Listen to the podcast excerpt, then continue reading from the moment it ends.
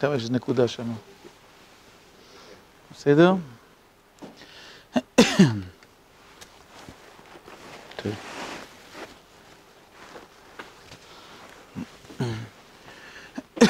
כתוב.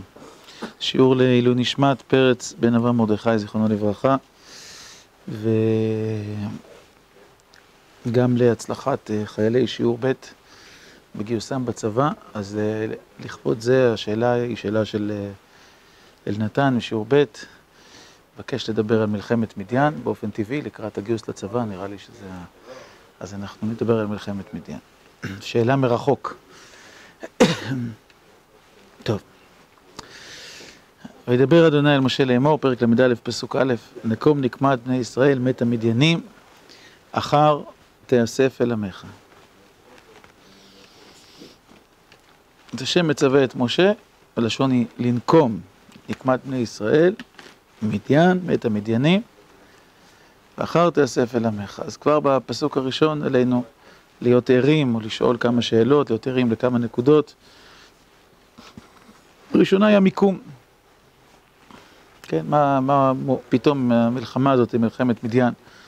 המצווה, לנקום, המצווה הזו לנקום במדיין, מה היא, מה היא עושה כאן? לפני כן יש פרשת הנדרים, זה לא קשור, לפני כן יש פרשת הקורבנות, גם כן לא קשור בשום אופן, אבל למעלה מזה, הציווי הזה של לנקום את נקמת בני ישראל מת המדיינים, יש לו מקום מאוד טבעי, אחר.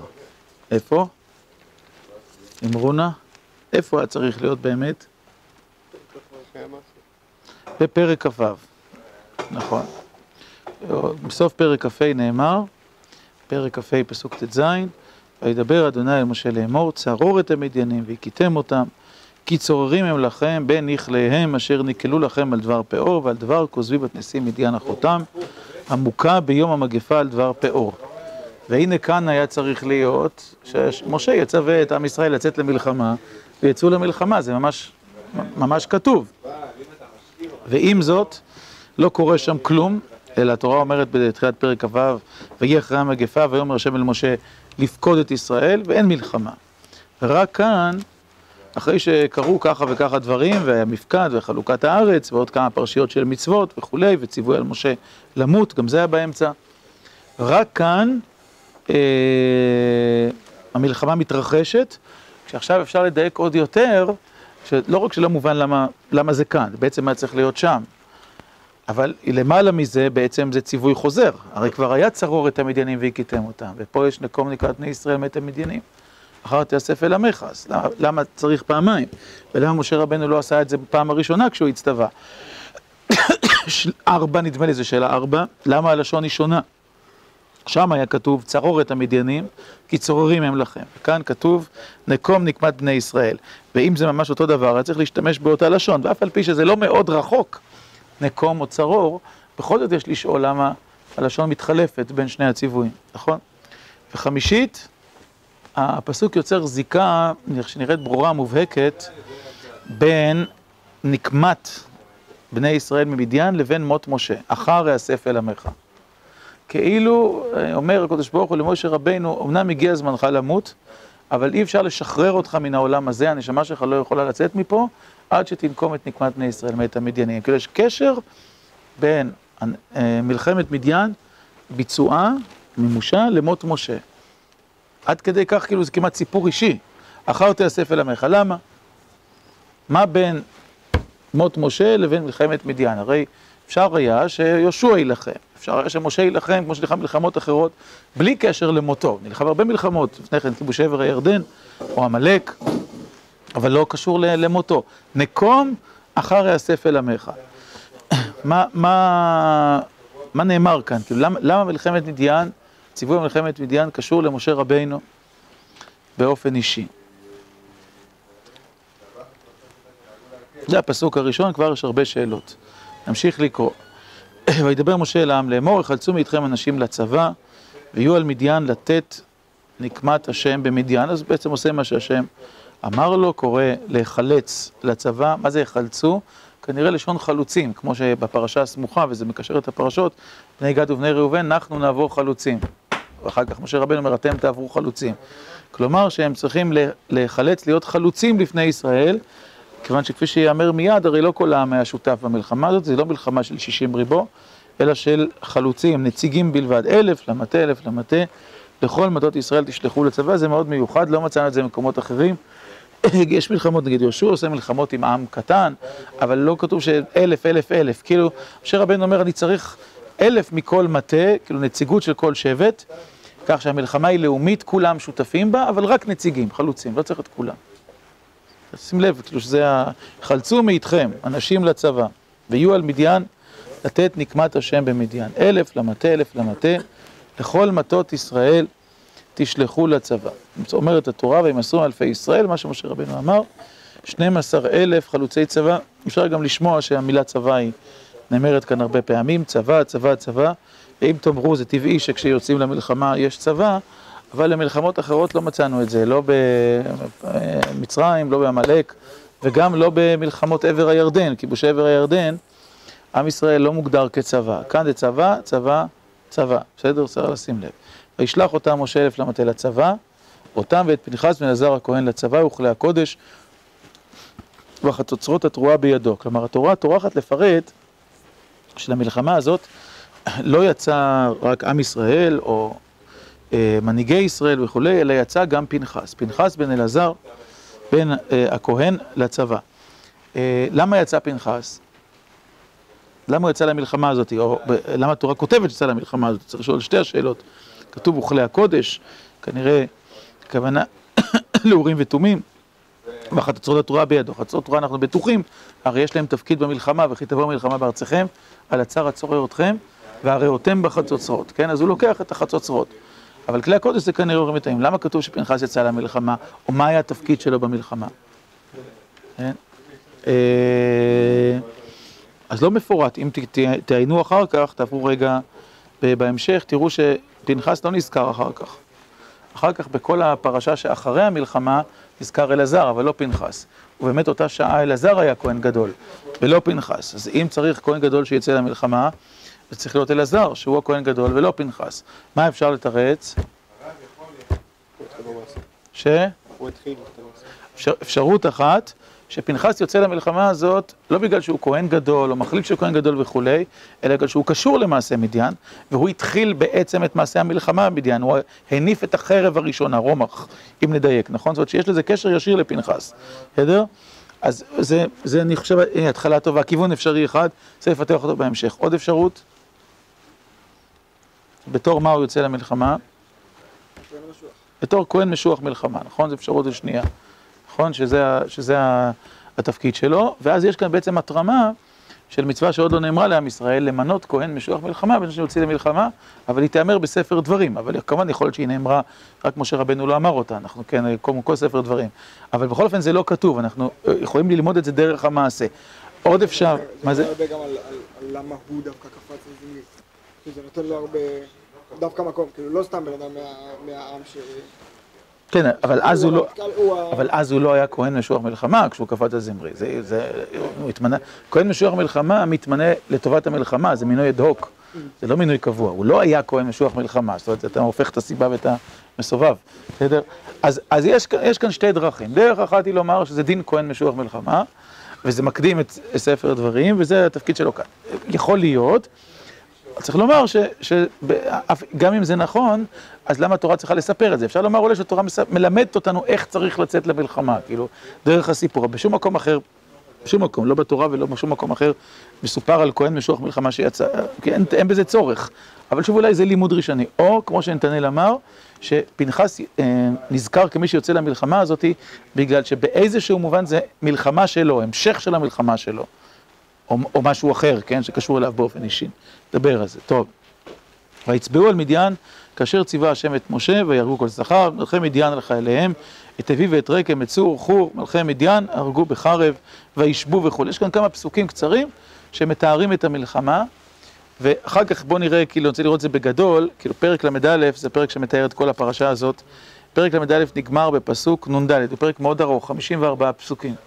סך הכל הפסוקים שמוקדשים לתיאור המלחמה זה שלושה ארבעה. כל הסיפור על הציווי ועל ביצוע המלחמה, נגיד הכל ביחד, זה 11 פסוקים, מפסוק א' עד פסוק י"א. כלומר, לפחות 40 וכמה פסוקים בסיפור הארוך הזה, פרק ל"א, שמספר את מלחמת מדיין, לא מוקדשים למלחמה, אלא למה שקרה אחרי המלחמה, לא רק לשלל, תכף נראה מיד. השלל זה הכי גדול, נכון, אבל לא רק, לא, לא, אבל כל מה שקרה אחרי המלחמה. מה אני רוצה ללמוד מזה, או מה אתם רוצים ללמוד מזה, ש... נו, כבר במחשבה ראשונה, נדב, נו, עוד, אתה פתחת. מה יש לנו ללמוד מזה? מחשבה ראשונה. זאת אומרת, יש פה אי פרופורציה ברורה, נכון? זאת אומרת, תורה תקדיש המון המון פסוקים, המון המון, אה, אה, כן, מילים לסיפור של מה שאירע בעקבות מלחמת מדיין. כמה דברים, תכף נסתכל בהם. בעיקר השלל, זה נכון, חלוקת השלל, וכמה פסוקים בודדים, ממש אינפורמטיביים ביותר, הייתי אומר אפילו חסרי עניין, כאילו, בתיאור הכרחי. של, של המלחמה. יש מלחמות שמתוארות בתורה באריכות, עם זה, אפילו כפסוקים עמלק, מה קורה שם, מצרים, אפילו מלחמת סיחון ואוג עם פסוקי שירה וכולי, פה אין שום דבר.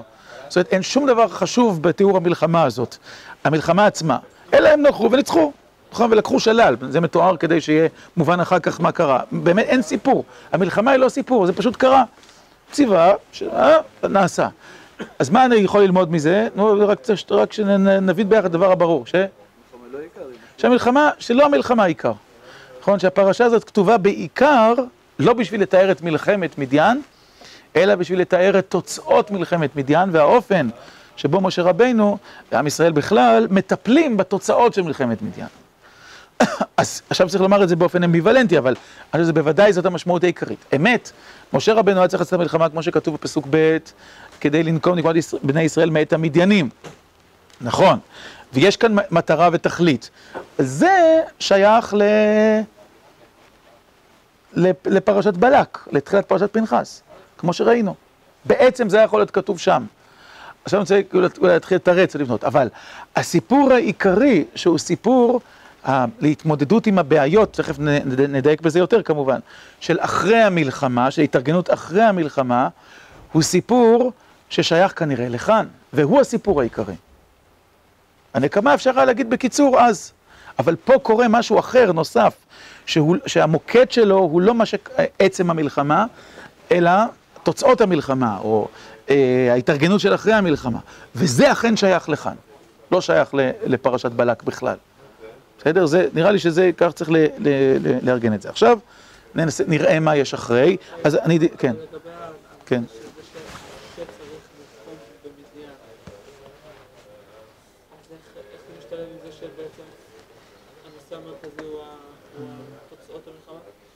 כאילו, הקריאה היא, הקריאה היא למלחמה עצמה. כן, כן, אני... אני... הקריאה למשה היא למלחמה החשובה ואז תמות. כאילו, אפילו, לא כאילו, תחלק את השלל, תהרוג את מדיין שנייה, תחלק את השלל ואז תמות. אלא לא, תהרוג את מדיין ואז תמות. ננסה להסביר, אני עוד בדרך. ננסה, בסדר? ננסה. זה, זה, זה עוד נקודה שעוד לא עמדנו עליה, בכלל הקשר של המלחמה למשה, כן, זה צריך לעמוד עליה. טוב, עכשיו נראה מה קורה אחר כך. אני דילגתי לפסוקים שמתארים את לקראת המלכוך, השביעי, השלל, נשים, כל זה, הם מכינים את, כמובן את, ה, את ההמשך. הפרשיות שאחרי המלחמה, נחלק אותן לשלוש. בסדר? בעצם יש שלוש פרשיות, אם תרצו ארבע. זה מחולק לשלוש בפועל, אבל תחליטו אתם. הראשונה, אה, אה, שאלת הנשים. נכון? ויקצף משה על פקודי חיל, שרי האלפים ושרי המאות, הבאים מצווה המלחמה. ואומר עליהם משה, אחריתם כל נקבה, הן הנה, היו בני ישראל, אה, בדבר בלעם, למעול מעל בהשם. כן, גם קראתי פסוק נכון, כן. למסור מעל בהשם על דבר פאור, ותהיה מגפה בעדת השם. כן, איך, איך אתם עושים דבר כזה, איך הבאתם את הנשים, ואז הוא מצווה להשאיר בחיים רק את הנשים אשר לא ידעו משכב זכר, היינו הילדות, רק אותם להשאיר. אה, וכל, וכל האחרות לא, זה הסיפור הראשון. שתיים, שזה לא מופיע כפרשייה נפרדת, אבל אמרתי, בעצם זה נושא נפרד, אה, צריך להיטהר מן המלחמה. כן, יש, אתם טמאי מת, נכון? ביום השלישי וביום השביעי. חנו מחוץ למחנה, כל הורג נפש וכל נוגע בחלל, על יסוד הפרשייה בפרשת אה, חוקת ושל אה, של אה, טה- טהרה מטומאת מת, זה שתיים. שלוש, טהרת כלים, נכון? זה המקור שלנו בתורה כולה, לדיני טהרת כלים, נלמדים כאן. ארבע, היא הארוכה בכולם, כנראה חשובה והיא מפורטת מאוד מאוד מאוד, חלוקת השלל.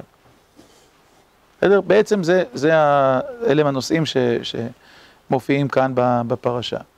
אז עכשיו בואו נ, אה, ננסה ל, כאילו למצות אותם, או ל... ל- אה, אם אני כרגע, אה, אני אניח רגע כרגע בצד את טומאת המת, נדבר עליה, שהיא באמת לא מופיעה כאן כפרשייה, אז שתי הראשונות, יחד עם טומאת המת, נגיד את זה ביחד, יש להם נושא אחד משותף, תגידו? זאת אומרת, הביקורת של משה והטיפול בשאלת הנשים וטהרת כלים, מה הנושא המשותף שלהם? מוות, טומאה, כאילו. לא חושב, לא, נשים זה לא מוות וטומאה. מסכים איתי? אני כאילו כן. הלימנות להיות מושפעים מעבודה זרה. או, אוקיי. נכון, זה, נושא שאנחנו עוסקים בו כבר חודשיים וחצי, נכון? בעצם, נכון? החלק הראשון. זה, זה שתי הסוגיות הראשונות הן סוגיות של מסכת עבודה זרה, והן הסוגיות של המפגש עם התרבות הזרה, עם, עם תרבות מדיין. נכון? זאת אומרת, הר- הראשונה זה אנשים, מפורש בדברי משה רבנו, אבל ברור שטהרת הכלים משמעותה שכשהמפגש עם מדיין, למרות שהיה מפגש כדי להילחם בהם, בכל אופן מפגש שהם, הגעתם עם כל מיני דברים, בדברים האלה יש טומאה, את הטומאה צריך להקיא, צריך להגעיל, כן? זה מה ש... הנה הגלת כלים, כן? הכלים סוחבים איתם משהו מהתרבות הזרה, מהטומאה, מהאיסור, כאילו שהם דבקים בו וכולי וכולי. אנשים בוודאי כך. נכון? אין ספק. נכון? אז, אז שני, שני החלקים האלה הם בוודאי הנושא שלהם זה המשמעות של המפגש עם התרבות הזרה, עם העבודה הזרה, והניתוק ממנו, גם הלא תתחתן בם, כן, שאנחנו מכירים אותו, כן, כל שקשור בזה, וגם טומאת כלים, שכלים שסוחבים איתם את האוכל, את התרבות, כל מה שיהיה קשור בזה. נעיר כבר על טומאת המת. מה משמעות ההערה על טומאת המת? טוב, שהם טמאי מתים, אבל כאילו בעצם זה להגיד באופן פנימי יותר, עמוק יותר, מה, מה, למה זה עולה כאן, כאילו, למה, למה חשוב לתורה לספר את זה, למה חשוב משה רבנו להגיד את זה וכולי, כאילו, ב, בתוך הקונטקסט. כאילו, זה מופיע בין השאלה של הנשים לבין השאלה של הכלים. למה זה מופיע כאן? אתם תתחתו ביום השלישי, ביום השביעי, אתם ושביכם וכל בגד וכולי, תתחתהו. כלומר, שצריך להעביר אותם במי חטאת, לתאר אותם ב... אה, מטומאת מתים. מה אתם אומרים? אוקיי, נו ובוא נ... בוא נ... מסכים, אבל בוא נקשר את זה אה, למה שאנחנו רואים. מה בעצם קורה כאן? בואו נגיד את זה, נגיד את זה ככה. אנחנו מתחילים לראות שיש פה בעצם במלחמה איזה יסוד פרדוקסלי. למה נלחמים במדיין? אז כאן לא כתוב, נקום נקמת בני ישראל מתם מדיינים, אבל לפני כן, בתחילת פרשת פנחס כתוב במפורש, כי צוררים הם לכם בנכליהם אשר נקלו לכם על דבר פאור ועל דבר כוסבי בת נשיא מדיין אחותם המוכה ביום מגפה על דבר פאור. כבר הבעיה היא עבודה זרה, הבעיה היא נכליהם, הבעיה היא ההתבוללות התרבותית, מה שהם גרמו לכם, נכון? והצורך להפוך את מי שמייצגים את זה לאויבים. כלומר, שזה לא רק שאלה הפוליטית, זה שאלה המוסרית, שאלה התרבותית, שאלה הרוחנית, שאלה דתית, בסדר? וכולי, נכון? צריכים להפוך אותם לצוררים, צורר זה אויב, כן? צרור את המדיינים, נכון? גם הנזק שהם גרמו, אבל גם עצם העמדה, זה ההבדל בין צרור לנקום. נקום זה להשיב על מה שקרה. לצרור כי צוררים הם לכם, זה אה, המיקום הנפשי, התרבותי, כאילו, מה הם המדיינים שלכם? הם אויבים. אז שמה זה מאוד מאוד ברור. מה מתברר? שעצם העימות, המלחמה, זה הפרדוקס, יוצר מפגש. נכון? זאת אומרת, המלחמה נעשית כדי להפוך אותם לצוררים, כדי לנקום בהם, כדי לשים אותם כאחרים, כאילו הם, הם מחוץ. אי אפשר לשתף איתם פעולה, אי אפשר להשלים עם הקיום הזה. צריך לאייב אותו, מלשון אויב, כן? לצרור אותו. נכון? זה, זה, זאת התנועה. ש, שבעצם כשאנחנו קוראים את זה על רקע פרשת בעל פאור, אז היא ממש מידה כנגד מידה, או תנועת היפוך לפרשת בעל פאור. כי מה קרה בפרשת, מהי פרשת בעל פאור? היא פרשה של אהבה, של חיבור. אהבה, מרכאות, לא יודע, אבל כן, אבל זה בעצם הסיפור, נכון? זאת אומרת, הנשים והאנשים החיבור, הזנות, העבודה זרה, כלומר חיבור וכולי.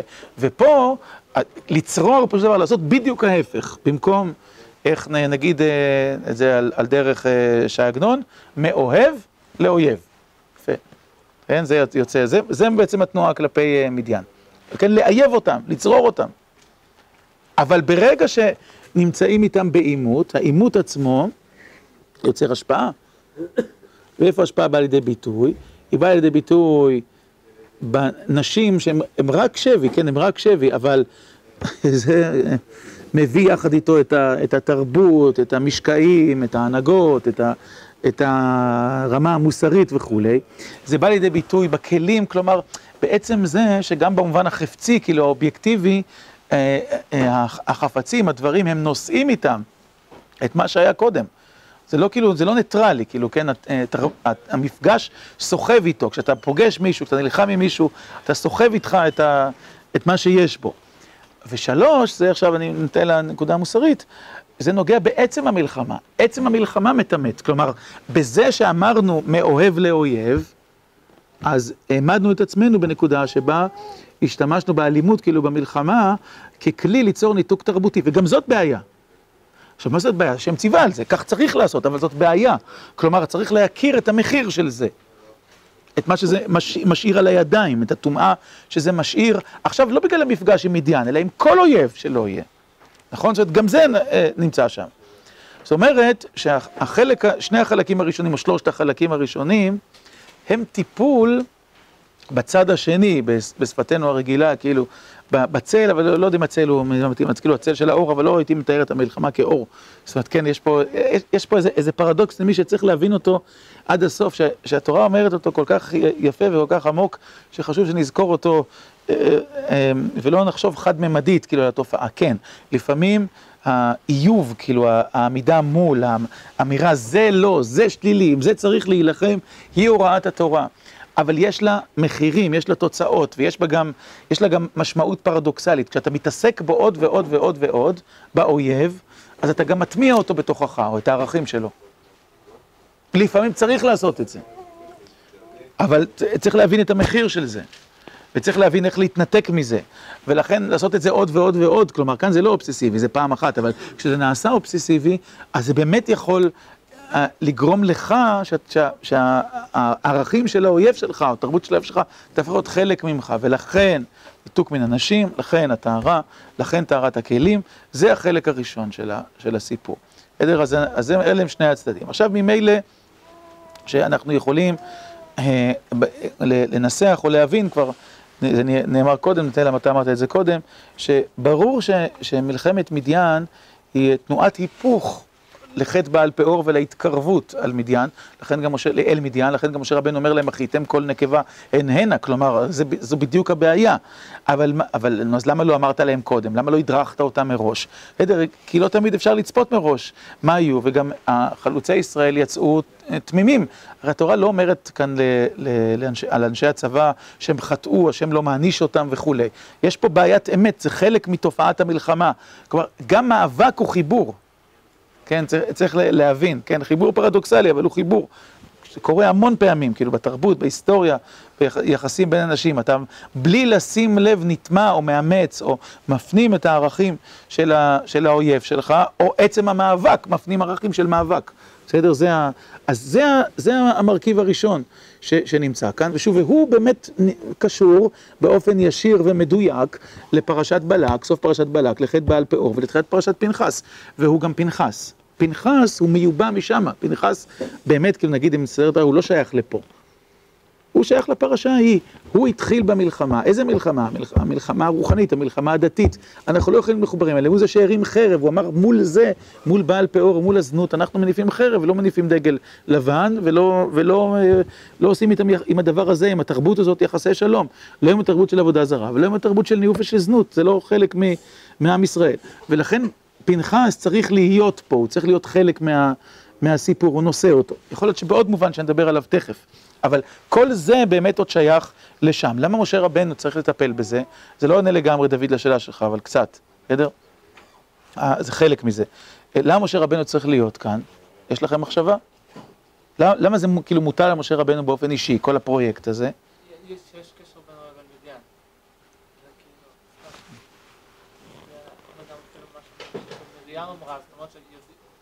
לא שמה מרים אמרה? ש... לא, נכון, אישה כושית שלך, אבל... אה, אבל באופן כללי, שהוא התחיל סיפור על... אה, אז, אז, אז, אז בוא, בוא נראה, נכון, אז, אז פה זה, זה, זה מערבב כמה דברים, אבל הם כנראה כולם קשורים.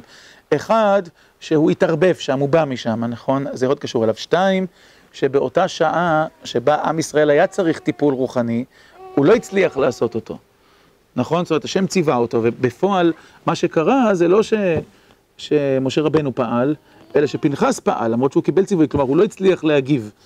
ואנחנו יודעים את מדרשי חז"ל על פנחס וגם על משה, כאילו, מה אתה, כאילו, אתה בעצמך קשור אליהם, נכון? כאילו, אה, שמעת עכשיו, אפילו שזה בוודאי לא נכון מבחינת התודעה הרוחנית של משה רבנו, אבל זה חושף את הסיבוך, זה חושף את, ה, את המורכבות. עכשיו, בוודאי אפשר מתוך מדיין לדלות יסודות טובים, יתרו, וחבר הקני נפרד מקין, מבני חובב חותן משה, והיסודות האלה יכולים להפוך להיות חלק מעם ישראל, ויכולים לתת לו טוב, וכולי וכולי. משה רבנו גם מביא משהו מתוך זה. ועם זאת, התופעה המדיינית בכללה, היא, אה, של בעל פאור ושל הזנות, היא תופעה שלילית. ולכן יש משהו שמשה רבנו עדיין צריך לתקן אותו. זאת אומרת, התרבות הזאת או העבודה זרה הזאת, היא משהו ש, שלא מספיק שזה יקרה, שזה יקרה באיזשהו אופן, אלא זה צריך לבוא דווקא מתוך מי, או מתוך אותו מקום, שכן היה קשור לשם ומעורב לשם, וכן העלה משם ניצוצות בשפה החסידית, כן, מתוך מדיין, ואף על פי כן הוא צריך לאייב, כאילו, בתנועה שלו. כאילו שזה זה הפוך מהתנועה החסידית. המתקה ואז הבדלה. לא, לא, בסדר, יש... כן. אה, אה, י- יכול להיות, כן, יכול להיות, יכול להיות שזה גוף מה שהופך את זה לחיסרון, כי לא נעשתה הבדלה. ויכול להיות כאילו שברקע, אנחנו לא יודעים, יכול להיות שברקע עם ישראל אומר, כאילו, מה הבעיה עם המדיינים, נכון? אפילו משה רבנו, אפילו מנהיג שלנו, יש לו קשר, נכון? זה יכול להיות קשור, יכול להיות שגם זה נמצא.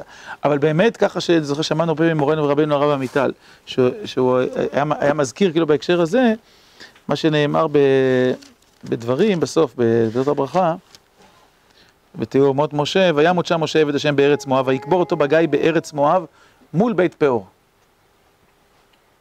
כן, זאת אומרת שהתורה, ברגע האחרון, אחר יאסף אל עמך, זה לא רק שזה קשור באופן אישי, אלא כאילו שמותו של משה רבנו זה הנצחה של הניגוד, של האנטיתזה, מול בית פאור.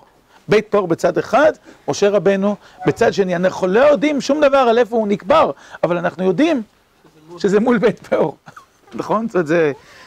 אז, אז, אז ברור ש, ש, שזה מחריף את, ה, את הניגוד הרוחני ואת החובה של משה רבנו בעצמו להיחלץ, אמרת את זה יפה, בדרך יחסית כאילו לעשות הבדלה אחרי המתקה, כי אחרת ההמתקה הזאת יכולה להיות התבוללות, כמו כל המתקה אגב. זה, זה סכנה שבפני כל המתקה, לכן הבעל שם אמר לעשות ההפך, נכון? כי אם לא עושים הבדלה לפני המתקה, זה יכול להיות ערבוב, טשטוש אה, וכולי וכולי, צריך לעשות הבדלה, אחרי הבדלה אפשר לעשות המתקה. בסדר? אחרי והכנעה והבדלה. טוב, עכשיו לחלק האחרון, אה, חלוקת השלל. בסדר? זה החלק האחרון והחשוב, כנראה הגדול, כאילו, לא הכל חשוב, אבל כאילו הדומיננטי כאן בפרשה.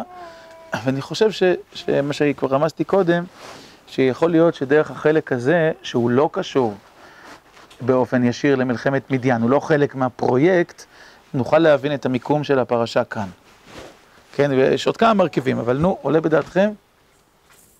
עוד פעם, נו. אני צריך לצרף את זה לעוד כמה דברים, אבל צריכים לחשוב מה, מה, מה בעצם קורה כאן. פירוט מאוד מאוד ארוך, חלוקת השלל וכולי, אז אולי כדי להסביר את זה צריך אולי להגיד מה קורה שם, זאת אומרת, מה, מה מאפיין את, מה הם העקרונות של חלוקת השלל? מתחלקים, כן, החצי היוצאים למלחמה, חלק, חצי, בלשון דוד המלך, כן, היושבים על הכלים, כן, הוא רואה בשמואל, נדמה לי פרק ל', שנס, שהוא אומר חלק, כחלק היוצאים למלחמה, חלק היושבים על הכלים, נכון? זה לשון, משהו כזה, כן, בשמה. וזה, אז זה עיקרון אחד שכולם שותפים, ועיקרון השני זה מתחלק שווה ושווה. נכון? בין כולם, וכל זאת יש, המלחמה היא לא, תוצאות המלחמה הן לא אה, ניתנות לאלה שיצאו למלחמה, כל אחד מה שהוא לקח, כל אחד מה שהוא רכש וכולי וכולי, אלא שיש חלוקה כללית. אמנם... הכנה לכיבוש. או, נו, ש... שעוד מעט כאילו הולכת להיות המון המון מלחמות, אנחנו הולכים לעשות הרבה דברים, ואנחנו צריכים לדעת איך להתחלק, זה לא, זה לא יכול... אוקיי, ואז אם, אם, אם זה, אז בואו נגיד את זה באופן יותר כללי, ואני חושב שזה, ככה נ... ונראה למה זה צריך להיות קשור למדיין, זאת אומרת, האם הקשר הוא רק אקראי, או קשר, או קשר מהותי, נראה לי שזה צריך לומר את זה. אחד, אז אתה אומר, שאלת השלל היא שאלה ש- שבאמת היא הכנה לכיבוש, אבל באופן יותר רחב, היא שאלה ש... שמגדירה את אחדות העם היוצא למלחמה. זאת אומרת, אנחנו גוף אחד, מלוכד, שיש בו מערכת שוויונית, כאילו של חלוקה, של רכוש וכולי וכולי, או שהמלחמה היא פרויקט של אנשים שעושים אותו וכולי. עכשיו, יש בעם ישראל שבטיות, ויכולות להיות uh, חלוקות אישיות. ה- היכולת לחלק את השלל, היכולת לתפוס את, ה, את האומה כגוף אורגני, שלם, כן, משפחתי אפילו, כן, שמתחלק, כמו שדוד המלך עושה לצבאו בשעתו. אין הבדל, יש אלה מקבלים תפקיד, אלה מקבלים תפקיד. אלה ככה, אלה ככה, זה לא משנה. אחדות העם באה לידי ביטוי לא רק בחלוקת השלל, אלא גם בחלק הראשון שאלנו על זה, בזה שהוא לוקח אלף מכל שבט, כלומר זה לא פרויקט של שבט זה או שבט אחר, אה, וגם המילה שהזכרנו, הביטוי צבא, מאיפה בא הביטוי צבא? בתורה. איפה הוא מופיע? מאיפה איפה מולדתו של הביטוי צבא?